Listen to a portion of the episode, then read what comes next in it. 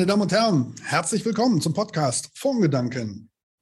Der Titel der heutigen Folge China. Was machen wir mit dieser Großmacht? Mein Gesprächspartner ist Carlos von Hardenberg, Fondsmanager, Mitbegründer Mobius Capital Management und an den Schwellenländermärkten dieser Welt insgesamt ein alter Hase, aber auch ein Kenner des chinesischen Marktes und deshalb genau der richtige Gesprächspartner. Im September, lieber Carlos, hatten wir uns auch darüber unterhalten, Emerging Markets, kommt der Wind jetzt von vorn. Wir hatten gesagt, das kann man so und so sehen. Ähm, sprechen wir über China und China ist ja das Land der unermesslichen äh, Sprüche, äh, die man dort finden kann. Ein altes chinesisches Sprichwort sagt, verwandle große Schwierigkeiten in kleine und kleine in gar keine. Ja, haben wir große Schwierigkeiten mit China, lieber Carlos? Äh, Björn, danke erstmal für die Einladung. Ich genieße es immer besonders mit dir zu reden, vor allem wenn es ein bisschen äh, poetischer wird. Da hast du ja, hast ja ein großes Talent. Aber das ist vielleicht ein gutes Rezept, um den Markt dort besser zu verstehen. Ähm, ich äh, habe tatsächlich in der Tat ähm, äh, etwas Sorge in Bezug auf China, ähm, aber vielleicht ein ähm, bisschen andere Sorge als, als so die Sorge des Konsenses. Wir haben ja im letzten Jahr sehr wenig in China gemacht, haben ganz absichtlich Abstand genommen von größeren Investitionen in China und sind in erster Linie über Taiwan und Hongkong gegangen. Das hatte aber mehr was damit zu tun, dass wir diese Märkte dort besser verstehen und auch die zum Beispiel ähm, Accounting-Standards besser sind, die Transparenz besser sind. Ich glaube, was in China im Moment eine ganz große Rolle spielt, ist nach wie vor die Unsicherheit in Bezug auf ähm, äh, die äh, ähm, Pandemie. Äh, da ist ja ähm, auf der einen Seite ein, ein wirklich sehr drakonisches, ähm, drakonische Politik mittlerweile spürbar Zero Covid. Das bedeutet, dass in bestimmten Provinzen teilweise das äh, öffentliche Leben komplett lahmgelegt wurde. Das bedeutet nach wie vor, dass sehr viele Geschäfte nicht öffnen können.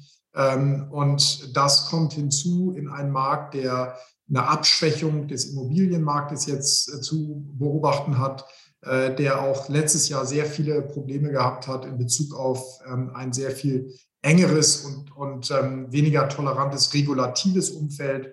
Also da gibt es äh, ziemlich viele Herausforderungen und das Ganze trifft jetzt auf wachsende Zinsen in Amerika ähm, plus der extrem hohe Verschuldungsgrad in China, den man auch nicht außer Acht lassen sollte, mit fast 300 Prozent von Bruttoinlandsprodukt.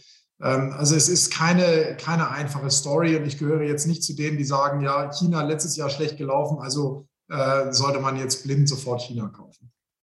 Da waren jetzt eine ganze Menge Themen von dir angesprochen, äh, die wir vielleicht mit etwas mehr äh, Informationen anreichern können. Alle haben da irgendwelche Schlagworte mal gehört, aber was da so eigentlich als Motivation dahinter steht.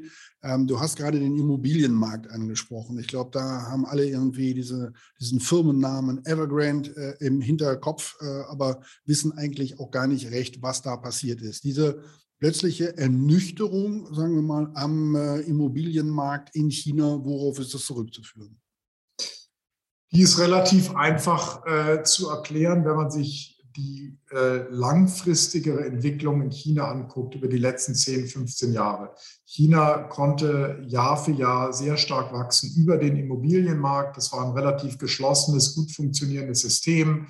Es, wurden, äh, es wurde Land äh, ausgewiesen für Entwicklung. Äh, die Provinzen durften dann Land entwickeln, verkaufen über die Banken, über unterschiedliche Dienstleister. Und für die Nachfrage wurde auch gesorgt, indem man eben Jobs geschaffen hat, indem man Anreize geschaffen hat, um Menschen aus dem ländlichen Bereich in die Städte zu, ähm, zu bekommen. Das Ganze geht natürlich nicht für immer. Äh, wir alle wissen jetzt ähm, heute, dass es dort also auch zu natürlich Überkapazitäten gekommen ist, dass zu viel gebaut wurde ähm, und äh, dass sehr, sehr viele Leute sich da eine goldene Nase verdient haben äh, und man dann plötzlich vor sehr großen Leerständen oder mit sehr großen Leerständen konfrontiert war. Ähm, und daran hat sich bis heute auch nicht allzu viel geändert. Es gibt immer noch Überkapazitäten man kann dieses Wachstum des Landes nicht mehr einfach äh, ähm, so einfach äh, gestalten über die Bereitstellung von Land- und Bauaktivität. Irgendwann ist halt, äh, schlägt dann sozusagen, holt dann die Realität äh, ein. Ähm, und äh, die Nachfrage sinkt nach wie vor. Im letzten Jahr äh, sind die neu Starts um, glaube ich, fast 15 Prozent gefallen. Dieses Jahr erwartet man nochmal einen 10-prozentigen Einbruch. Das heißt, man muss einfach davon ausgehen, dass das noch einige Jahre dauern wird, äh, dass das Land ähm, das verdauen kann, diese Art von extremer Bauaktivität. Ähm, da wird es keinen großen Impuls geben. Dann hast du das Thema Regulierung angesprochen, womit ja der eine oder andere verbindet, dass der Eindruck entsteht, China wolle, dass seine Aktien eigentlich, äh, seine lokalen Aktien auch nur noch lokal gehandelt werden können. Ähm, ist das äh, äh, tatsächlich so oder ist das eine, eine falsche Wahrnehmung, wenn man das so sieht? Ähm, ja, da gibt es unterschiedliche Themen. Also das Thema Regulierung in China handelt jetzt nicht nur von dem ähm, Sachverhalt, den du jetzt hier umschrieben hast, sondern da geht es ja auch äh, ganz klar darum, was im Dezember 2020 vom Politbüro äh, festgelegt wurde, ähm, eine Politik gegen Monopolbildung äh, und ähm, starke Regulierung in bestimmten Sektoren, wo Firmen zu groß geworden sind, unter anderem in der Finanzindustrie, äh, aber auch äh, in der ähm, im E-Commerce. Und insofern, das war jetzt nicht verwundernswert, dass die Angaben, die gemacht werden oder die Politik, die ähm, festgelegt wird, in diesem Dezember Treffen, was jedes Jahr stattfindet, dann auch umgesetzt werden. Äh, und dementsprechend äh, haben große monopolartige Unternehmensstrukturen dann natürlich im letzten Jahr sehr viele Probleme gehabt. Ähm, äh, und dazu zählte auch, das war sozusagen einer der Bereiche, der auch stattgefunden hat, dass eben diese sogenannten VIE-Strukturen, die allerdings auch von Amerikanern und vom amerikanischen Kongress sehr kritisch eingestuft werden, von den chinesischen Behörden auch nicht mehr gern gesehen werden. Ähm, die große Frage ist, wie weit gehen Sie? Ähm, die Antwort wurde gegeben im Dezember 2021, äh, also vor wenigen Wochen. Ähm, und dort hat dieses 25 äh, Mann starke Komitee eindeutig gesagt, dass die regulative Politik wieder zurückgefahren wird, beziehungsweise diese Aktivitäten jetzt zu einem Ende kommen sollen und dass der Fokus auf zwei Faktoren für dieses Jahr bestimmt ist. Das eine ist Stabilität und das zweite ist Wachstum. Und äh, da muss man sich anschauen, was Sie mit Wachstum meinen. Das haben Sie auch klar kommuniziert. Sie wollen, dass die chinesische Wirtschaft äh, bis 2035 sich nochmal verdoppelt. Dafür braucht man ein Jahreswachstum von etwa 5 Prozent, ein bisschen weniger. Insofern ähm, gehen sehr viele ganz gut informierte Volkswirte davon aus, dass alles dafür getan wird, dass auch in diesem Jahr die chinesische Wirtschaft um so ungefähr um 5 Prozent wachsen wird. Jetzt fand ich das gerade sehr interessant, dass du sagtest, wir haben die chinesische Karte eher indirekt über Taiwan gespielt. Da kommen wir natürlich äh, zum Thema geopolitische Spannungen. Ähm, Taiwan, äh, China fällt ja dann äh, regelmäßig doch zusammen in den Nachrichten nach dem Motto militärische Provokationen etc. Ähm, der Staatspräsident Xi Jinping, der ja äh, sich irgendwie zwar nicht selbst erklärtermaßen, aber in der Wahrnehmung der Öffentlichkeit auf dem Weg zum nächsten Mao befindet, wolle das noch während seines Lebens da annektieren. Was haben wir denn davon zu halten? Ähm, ich habe äh, ja relativ dort, lange dort auch gelebt und viel Zeit da auch verbracht, sowohl in China als auch in Taiwan. Und wir reden eigentlich äh, regelmäßig dort mit, ähm, äh, mit Partnern und äh, äh, auch natürlich mit den Firmen, an denen wir uns beteiligt haben. Und äh, ich interessiere mich in erster Linie dafür, was man sozusagen aus der lokalen Sicht, wie man das dort einschätzt. Da wird das also sehr viel mit sehr viel weniger Sorge, muss man mal sagen, betrachtet als teilweise ähm, von, von hier aus. Äh, man geht eher davon aus, dass das Ganze sich um einen sehr langwierigen Prozess handelt, diese Annäherung, äh, wenn man sie so bezeichnen will, zwischen China und Taiwan, die ja auch nicht unbedingt von allen Taiwanesen abgelehnt wird. So ist es nicht. Ähm, äh, ist äh, letztendlich eine Frage des Wies, nicht des Obs. Ich glaube, das ist mit Sicherheit ähm, irgendwann geschehen wird, ähm, könnte dann irgendwann auch im Interesse von beiden Lagern sein.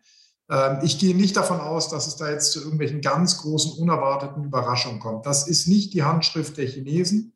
Das wollen die nicht. Dort weiß man auch, dass wenn man ähm, jetzt gegen die Interessen ähm, vieler geht und sehr aggressiv äh, die Situation handhabt, dass die damit verbundenen Kosten zu groß sind. Und da geht es einfach darum, die chinesische Währung weltweit zu etablieren, die Rohstoffmärkte in RB zu preisen. Da geht es um Mitglied in der Welthandelsorganisation. Äh, da geht es um allgemeine weltweite Glaubwürdigkeit äh, der, der Chinesen, die damit sozusagen völlig unterminiert werden würde. Deshalb ist es unvernünftig, das anzunehmen. Ich gehe eher davon aus, dass das eine langfristige ein Prozess sein wird, der ähm, äh, über die nächsten Dekaden langsam entschieden wird. Kommen wir zum Verhältnis USA-China. Da hatten viele gemeint oder gehofft, vielleicht mit dem neuen Präsidenten Biden könne es da zu einer Entspannung äh, im amerikanisch-chinesischen Verhältnis kommen. Den Eindruck hat es zumindest mal in den letzten Monaten nicht.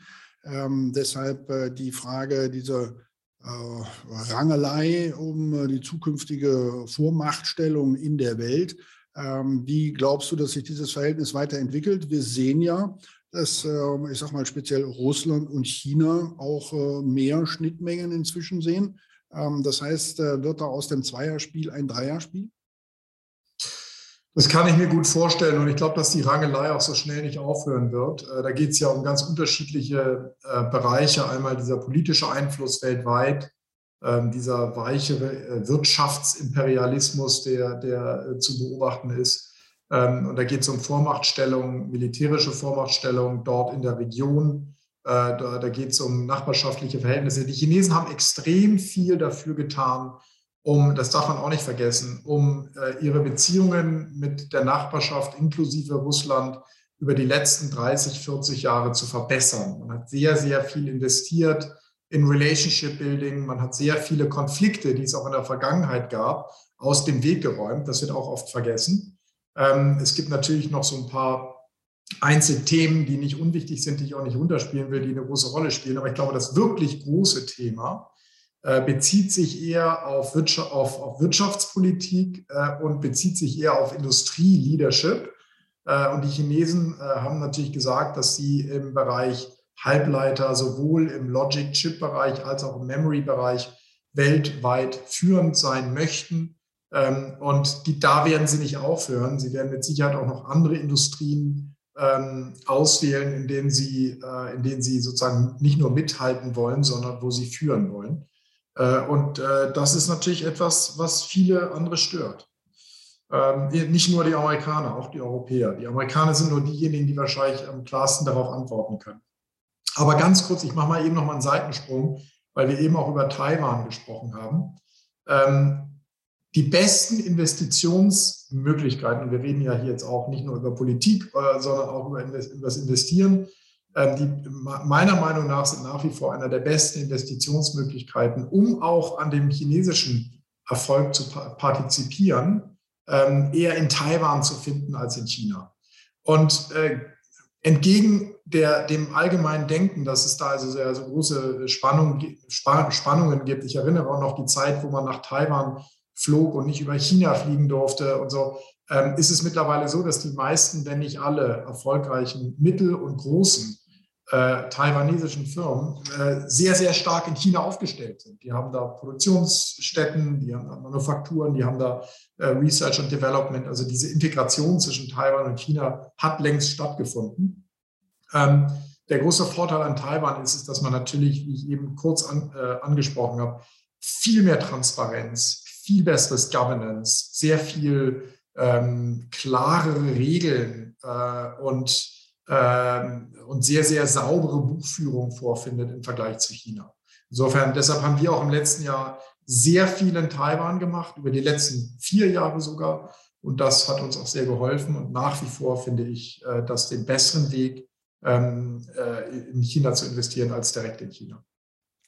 Absolut interessant. Ich schließe daran gleich die Frage an, ob das auch mit Blick auf die Nachhaltigkeit gilt. Denn äh, nachhaltige Filter ESG-Filter wollen heute viele äh, Investoren berücksichtigt wissen bei ihren Anlageentscheidungen. Und äh, ich sage mal, das ist in China doch an verschiedenen Stellen und aus verschiedenen Gründen sehr schwierig, das so zu sehen. Ähm, deshalb äh, die Frage, nachhaltiges Investieren in China, ist das überhaupt möglich und wenn ja, wie? Das halte ich für extrem schwierig. Ähm, das halte ich für ähm, ein, eine, eine Wunschvorstellung. Ähm, der man gerne anhängen kann, aber die äh, meistens dann doch enttäuscht wird. Äh, ich sehe, dass in Hongkong sehr viel passiert, dass man dort das mit sehr viel mehr Ernsthaftigkeit betreibt. Wir haben eine Firma in Hongkong. Wir machen auch China ausschließlich äh, über, wie ich gesagt habe, Taiwan, aber auch Hongkong, die jetzt auch in der Pandemie zum Beispiel Gesundheitsversicherungen für Eltern von Mitarbeitern angeboten haben, die mittlerweile Wastewater Treatment Transparenz angibt, die also auf allen Bereichen, sozialen Bereichen, äh, aber auch Umweltthemen extrem viel gemacht haben. Die haben zum Beispiel ihr gesamtes Packaging, das ist eine, äh, eine Firma, die ähm, Restaurants betreibt und jetzt natürlich auch sehr viel Takeaway gemacht hat. Die haben ihr gesamtes Packaging äh, jetzt plastikfrei gemacht. Also da passiert dann doch ganz viel, aber das sind dann auch wiederum eher Firmen, die aus Hongkong gemanagt werden. Ähm, und das ist auch der Grund, warum wir das tun. Also erstens mal glauben wir, dass man da ähm, ja, bessere, klarere, sauberere Zahlenwerke sieht dass man die besseren Management-Teams hat, mehr Transparenz äh, und auch das Thema ESG in Hongkong äh, glaubwürdiger ist und in Taiwan sowieso. Sie können sich irgendeinen ähm, taiwanesischen Jahresbericht runterladen im Internet äh, und das, da ist wirklich jeder praktisch eine Case-Study, wie man einen transparenten, guten Jahresbericht macht. Ähm, und im Gegensatz sage ich jetzt mal dazu, ähm, können Sie sich auch jeden beliebigen chinesischen Jahresbericht runterladen und werden dort das Gegenteil, das Gegenteil bezeugen können. Der eine oder andere wird das ja vielleicht auch deshalb nicht verstehen, weil er sagt, Cleantech, Solar, da sind die Chinesen noch überall auch weit mit vorne. Das sind doch eigentlich Themen der Nachhaltigkeit, aber die Governance- und Social-Probleme sind dann so groß, dass es sich verbietet? Ja, ähm, ist schwierig. Äh, auch gerade, was Cleantech angeht, haben wir auch wiederum gefunden. Da haben wir uns beteiligt an einer Firma, die sitzt in Taiwan, hat aber 60 Prozent Marktanteil für Spezialelektriklösungen für die Windindustrie in China. Äh, haben nebenbei auch noch eine sehr erfolgreiche große E-Bike-Firma in Holland gekauft, die sie jetzt mittlerweile auch in ganz Asien verkaufen. Ähm, also da auch wieder Technologe, wenn es um technologischen Vorsprung geht, wenn es wirklich um Innovation geht, ähm, fährt man meistens über Taiwan immer noch besser. Die sind einfach immer noch eine Dekade oder mehr äh, voraus. Und dann muss ich auch sagen, interessanterweise sind dann die ähm, ganz interessanten Firmen, die es natürlich in China auch gibt, die befinden sich oft noch in privater Hand. Die sind noch nicht an der Börse, die sind in Private Equity ähm, oder eben noch in Familienbesitz. Äh, da kommt man schwer ran. Was folgt aus dem Gesagten für die Investoren? Versuchen wir uns erstmal an dem großen Bild. China war in den letzten Jahrzehnten die Wachstumslokomotive der Weltwirtschaft. Da hat immer gesagt, wenn es denen gut geht, geht es den anderen auch gut, die dafür produzieren. Ähm, aber müssen wir Sorgen machen, dass dieser Motor zu stottern anfängt, dass er gegebenenfalls zum Problem der Weltwirtschaft zur Bremse wird. Ist es vorstellbar, dass der Rest äh, viel Spaß an der Wirtschaft hat und an seinen Börsen hat, wenn die Chinesen es nicht haben? Also ich meine, ich glaube, heute ist nichts mehr denkbar und nichts mehr berechenbar, ohne dass man die Chinesen äh, und den Faktor China irgendwie mit, mit äh, einkalkuliert. Spielt weltweit eine riesige Rolle nach wie vor, sowohl auf der Supply-Seite als auch auf der Demand-Seite. Und es wird auch eine größere Rolle spielen in der Zukunft. Insofern ist die Sorge oder Frage berechtigt. Ich gehe davon aus, dass man ähm, aufgrund der Tatsache, dass die chinesische Wirtschaft immer noch nicht im großen Maß, was die Finanzierung angeht, vom Ausland abhängt, äh, sondern dass man eben dort ähm, einen eigenen äh, unabhängigen Finanzierungsmarkt hat, äh, dass man auch die Schulden, ähm, die es zwar gibt und die nicht gering sind, aber das sind ja alles interne Schulden. Das heißt, Sie können also über langfristiges Wachstum, können auch diese Entschuldung weiter vorantreiben. Es gibt niemanden, der die Chinesen attackieren kann über die Währung, denn die Währung ist kontrolliert. Ähm, Inflation und Zinsen sind auch sehr gut gemanagt und sehr moderat. Ähm, diese, Tran Tran diese äh, Transition zum, zum höheren Binnenkonsum, zu, einem Stärke, zu einer stärkeren Nachfrage, ähm, wird über die nächsten Dekaden bestimmt gelingen. Ich würde mit relativ viel Grundvertrauen sagen, dass sie dieses Wachstumsziel äh, von etwa 5 Prozent über die nächsten Jahre erreichen können.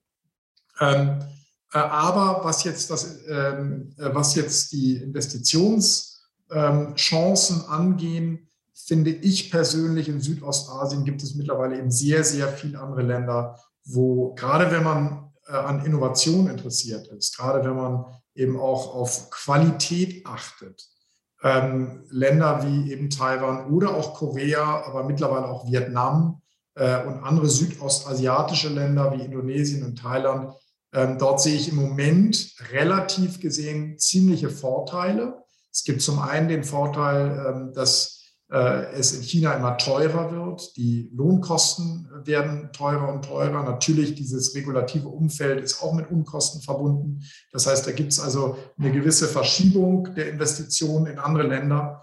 Ähm, und ähm, natürlich haben diese Länder auch sehr große eigene Bevölkerung, sehr starkes Wachstum.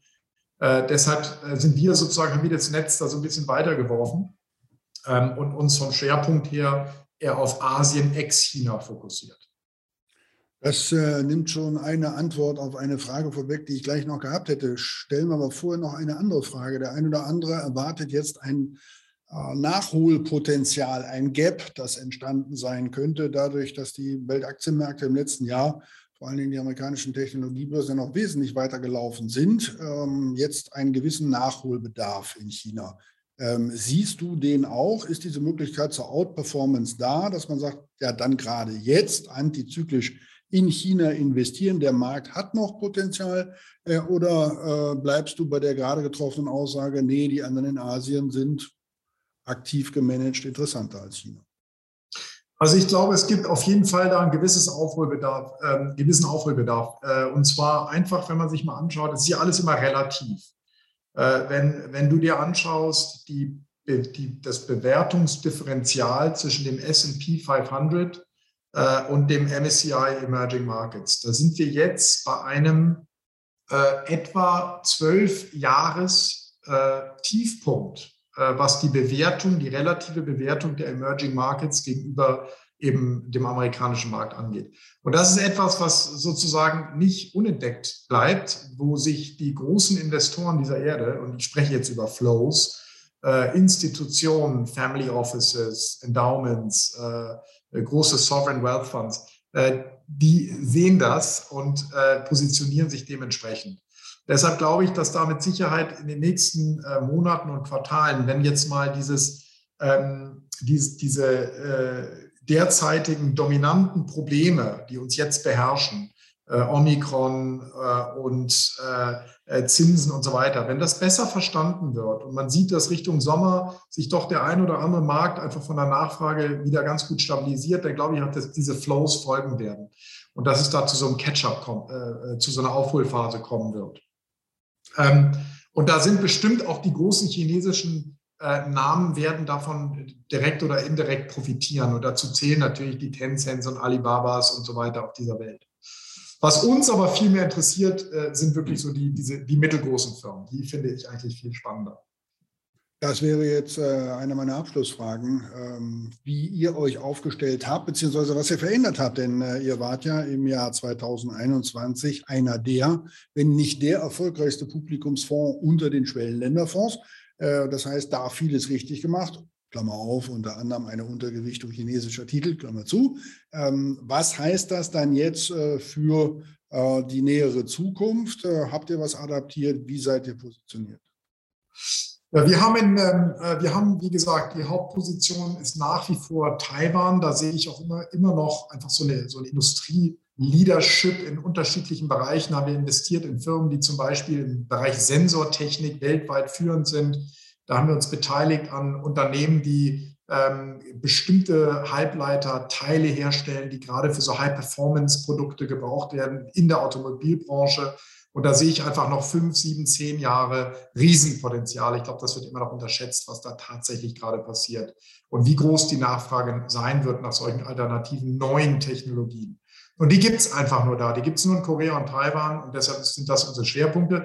Wir werden mehr in Korea machen in den nächsten Monaten, sind jetzt schon gerade dabei, da weiter unsere Position auszubauen. Wir haben eine äh, Firma in China, die bietet Tageskliniken an. Also äh, das ist äh, sozusagen Gesundheitswesen, bieten unterschiedliche ähm, äh, Dienstleistungen an, zum Beispiel Dentaldienstleistungen, aber auch äh, hautärztliche äh, Dienstleistungen, Augen. Äh, die haben wir jetzt äh, tatsächlich in den letzten äh, Wochen aufgrund dieser allgemeinen Schwäche nochmal stärker ausgebaut, weil wir glauben, das wird sich sicherlich erholen und die Nachfrage nach Premium-Dienstleistungen im Gesundheitswesen wird nicht aufhören. Ähm, insofern da nur eine leichte Anpassung. Und ansonsten bleiben wir auch noch sehr stark positioniert in Indien. Da haben wir zwar die ein oder andere Firma reduziert im letzten Jahr, es bleibt aber immer noch eine ganz starke Gewichtung im Portfolio, weil wir auch der Meinung sind, und ich hatte heute Morgen gerade wieder eine Stunde Diskussion mit äh, einem indischen Volkswirt, da stehen einfach die Vorzeichen auf Wachstum, auf Debottlenecking, auf äh, sehr viel Investitionen äh, im privaten Sektor und ganz, ganz starke Investitionen auch in Infrastruktur in Indien. Und ähm, deshalb bleiben wir da ganz optimistisch. Ich erinnere mich an eine Konferenz, an der ich teilgenommen habe vor einigen Jahren. Da war Lord Chris Patton, der letzte Gouverneur der Kronkolonie Hongkong. Er hat damals gesagt, China is an elephant on a bicycle.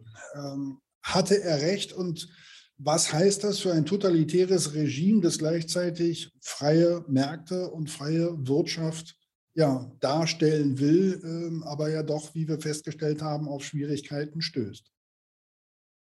Ja, da gibt es immer so zwei Welten. Also ich empfehle immer jedem, äh, da sehr aufzupassen. Das ist also der, der Elefant auf dem Fahrrad, der wird nicht so schnell, so äh, pragmatisch äh, und so zielstrebig äh, äh, große Strecken hinter sich bringen. Äh, es gab zum Beispiel, es gab heute ein interessantes Interview in der FAZ über den Herrn, der die olympischen Anlagen in China jetzt gebaut hat, unter anderem die Ski, die, die, die, die, ähm, die große Sprungchance ähm, und der hat also auch davon geredet, ähm, äh, wie sie also angefangen haben zu planen und dass er also selber sich gar nicht vorstellen konnte, wie das eigentlich alles umgesetzt wird. Und beschreibt dann im Detail eben, wie gut das dort gelaufen ist und äh, wie man eben äh, dort auch vor dem Hintergrund Nachhaltigkeit und Verantwortlichkeit dort gut gebaut hat. Und, und, und zieht dann gleich einen interessanten Vergleich zum Allgäu, was eben vor 100 Jahren auch nicht so aussieht oder aussah, wie es heute aussieht. Also da bin ich, da bin ich eigentlich so eher auch bei denjenigen, die nicht unbedingt mit dem Finger zeigen. Ich bin nach wie vor davon überzeugt, dass die Chinesen äh, in ihrer Art und Weise und durch die Struktur, ähm, die sie haben, Entscheidungen schnell treffen können. Äh, sie sind flexibel. Sie haben gezeigt, dass sie auch Fehler schnell korrigieren können. Sie haben gezeigt, dass sie eine klare ähm, Führungsanspruch auch haben äh, in der Welt in vielerlei Hinsicht. Also ähm, ich bin da langfristig eher äh, der Meinung, dass man sie auf jeden Fall sehr, sehr ernst nehmen muss. Unsere Ausgangsfrage lautete ja, was machen wir mit dieser Großmacht? Mich hatte einfach das Wortspiel gejuckt. Ähm, wir halten dann mal fest am Ende unseres Gesprächs, das Beste ist, wir arrangieren uns damit, denn äh, wir können vielleicht nicht damit leben, aber wir können auch nicht ohne damit leben. Und wenn China als Wirtschaftsmacht sich nicht da gut einsortiert und weiterhin selber erfolgreich wächst und seine Märkte unter Kontrolle hat, dann werden wir an den übrigen wahrscheinlich auch nicht viel Spaß haben. Äh, du hast gesagt, dass es interessant sein kann, äh, die Karte China indirekt zu spielen, ähm, dass es dafür noch nicht zu spät ist, auch wenn ihr letztes Jahr damit schon sehr erfolgreich wart. Das halten wir dann mal als Fazit aus dieser Runde fest. Ja, zum Schluss, du kennst es, äh, Literaturhinweis. Ähm, womit beschäftigt man sich, wenn man sich mit dem chinesischen Markt beschäftigen möchte oder mit Schwellenländern im Allgemeinen? Oder was liest du derzeit, lieber Carlos? Äh, Björn, das sind immer die Fragen, die ich bei dir am meisten schätze, ähm, weil es mich äh, äh, ja, weil also ich, hab, ich, ich, ich will jetzt die Zuhörer nicht überfordern. Ich könnte jetzt natürlich von der letzten Biografie von Mao sprechen, die ich tatsächlich auch gelesen habe, aber das wäre vielleicht nicht gerade das beste, die beste. Es baut nicht auf. ähm, aber es gibt tatsächlich, also es gibt einmal eine leichtere Kost und es gibt einmal ähm, eine schwerere Kost. Was mir sehr viel Spaß gemacht hat, ist das Buch von Henry Kissinger über China. Ist natürlich ein Klassiker mittlerweile absolut lesenswert, kann man auch dreimal lesen, äh, kann man auch hören, wenn man will, äh, ist ähm, ein tolles Buch. Dann bin ich aber zufälligerweise vor kurzem auf ein anderes Buch gestoßen, was ich auch innerhalb von kürzester Zeit verschlungen habe. Und das ist so ein bisschen was ganz anderes jetzt.